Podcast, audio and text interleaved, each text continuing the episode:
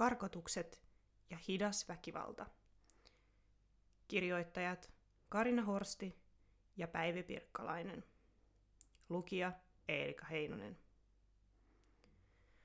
Karkoituksiin liittyvä hidas väkivalta on ennen muuta pelkoa ja epävarmuutta tulevaisuudesta, ja se uuvuttaa ja näännyttää kohteensa vähitellen. Hidas väkivalta ravistelee myös karkoituksen – tai karkotusuhan kohteena olevien ihmisten lähipiiriä. Suomeen saapui vuonna 2015 ennätysmäärä 32 476 turvapaikanhakijaa.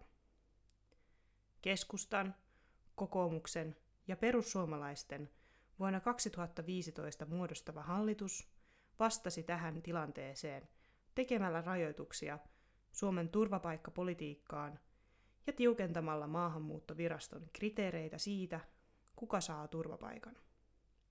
Näiden toimien seurauksena päätöksiä maasta poistamisesta, eli käännytyksistä ja karkotuksista, on tehty viime vuosina ennätysmäärä.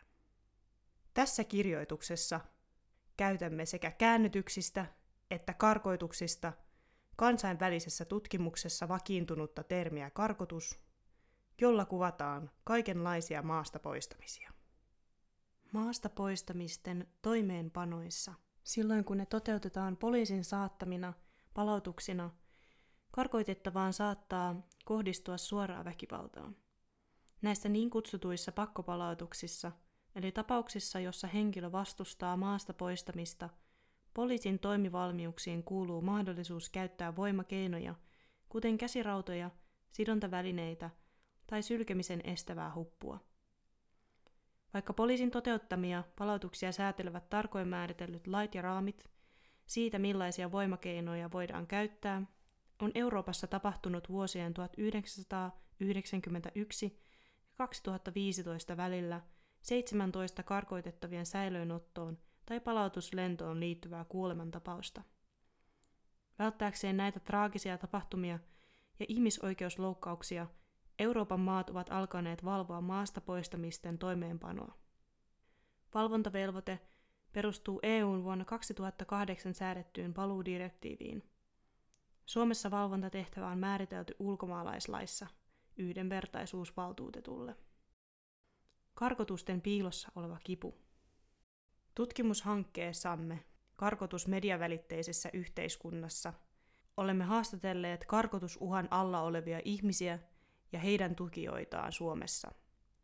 Havaitsimme, että maasta poistamisiin liittyvä väkivalta on paljon monisyisempää ja monimutkaisempaa kuin palautuslennoilla tai säilöönotossa mahdollisesti tapahtuvat yksittäiset väkivallan teot. Karkotuksiin ja karkotusuhan alla elämiseen liittyy kipua ja tuskaa. Karkotusuhan alla eläminen pitkäkestoisesti, jopa vuosien ajan, murentaa ihmisten toimijuutta ja toimintakykyä. Ihmisiä saatetaan karkottaa paikkoihin, joissa he eivät ole ikinä asuneet tai joissa heillä ei ole minkäänlaisia sosiaalisia verkostoja. Karkotukset rikkovat ihmissuhteita ja vaikuttavat karkoitettavan ihmisen lisäksi hänen lähipiirinsä. Kuten alla kirjoitamme, karkotukset ja karkotusuhka koskettavat niin perheitä kuin laajempia yhteisöjä, kuten kouluja, työpaikkoja, naapurustoja ja ystäväpiirejä. Hahmottaaksemme karkotuksiin liittyvää julkisuudelta ja yksittäisiltä viranomaistoimijoilta piilossa olevaa väkivaltaa, kytkemme karkotustutkimukseen Rob Nixonin Slow Violence and the Environmentalism of the Poor teoksessa kehittelemän hitaan väkivallan käsitteen. Nixonin mukaan hidas väkivalta ilmentyy pikkuhiljaa, alkaen usein vaivihkaa ja näkymättömästi. Se on väkivaltaa, jonka tuhovoima näyttäytyy viiveellä, koska se uuvuttaa ja näännyttää kohteensa. Ajassa ja paikassa hajautumisen vuoksi hidas väkivalta myös koskettaa ihmisiä laajemmin, eikä se rajoitu vaan yhteen tiettyyn uhriin. Hidasta väkivaltaa ei tavallisesti edes nähdä väkivaltana, koska sillä ei ole yksittäistä, selkeää tekijää, vaan se syntyy monista päätösten ketjuista. Nixon on kehittänyt hitaan väkivallan käsitteen kuvaamaan alun perin ympäristökatastrofien ja sotien jälkeen jättämää kärsimystä ja kipua. Hänen mukaansa hidas väkivalta koskettaa usein erityisesti haavoittuvassa asemassa olevia ihmisiä, heitä, joilla ei ole valtaa tai resursseja suojautua hitaan väkivallan vaikutuksilta. Näin ollen hitaan väkivallan seuraukset ovat epätasa-arvoisia. Hidas väkivalta asettaa haasteita sen havaitsemiselle ja näkyväksi tekemiselle, miten voimme nähdä, kuulla ja aistia väkivaltaa, joka näyttää vain tapahtuvan ilman selkeää yksittäistä tekijää. Entä miten voimme tehdä sitä näkyväksi? Karkotusten kontekstissa säilöönotossa ja maasta poistamistilanteissa mahdollisen väkivallan tekijät ovat näkyvissä. Mikäli poliisi joutuu turvautumaan voimankäyttöön ja yhdenvertaisuusvaltuutettu raportoi niihin liittyvistä epäkohdista. Mutta hitaan väkivallan tapahtuminen karkoituksissa ja karkotusuhan alla elämisessä jää usein piiloon julkisuudelta ja joskus jopa yksittäisiltä prosessin eri vaiheisiin osallistuvilta viranomaisilta. Hitaan väkivallan havaitseminen. Meneillään olevassa tutkimuksessamme olemme havainneet karkotusten hitaan väkivallan koskettavan niiden kohteeksi joutuneiden ihmisten elämää dramaattisesti, joskus traagisestikin. Turvapaikkapäätösten odottaminen, joka eri oikeusasteissa tapahtuvine muutoksen hakuprosesseineen saattaa kestää vuosia, on välitilassa elämistä. Karkotusuhka ja sen tuottama pelko tulevasta on psyykkisesti raastavaa. Pitkään jatkunut psyykkinen kormitus voi johtaa monenlaisiin mielenterveysongelmiin ja fyysisiin vaivoihin.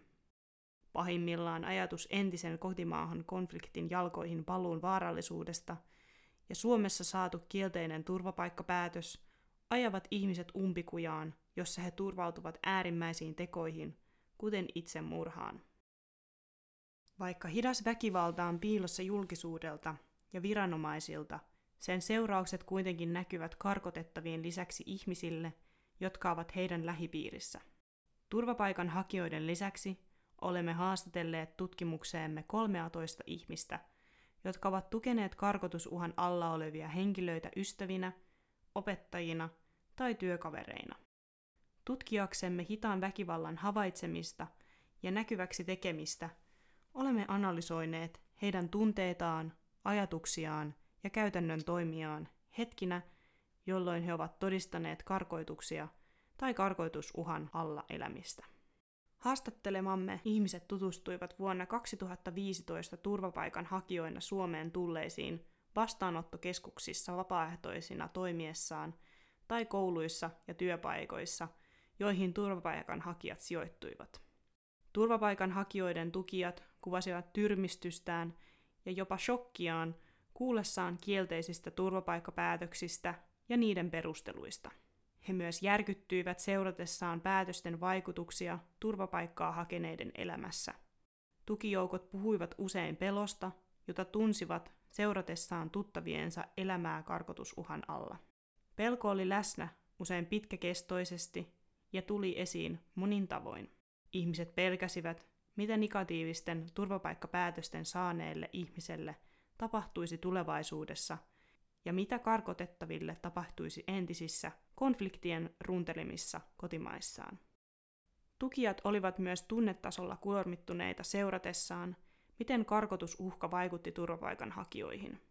He kertoivat meille, miten näkivät ja aistivat turvapaikanhakijoiden pelon ja epävarmuuden aiheuttamia oireita, kuten uupumusta, ahdistusta ja unettomuutta – he kertoivat myös kärsivänsä näistä oireista usein itse.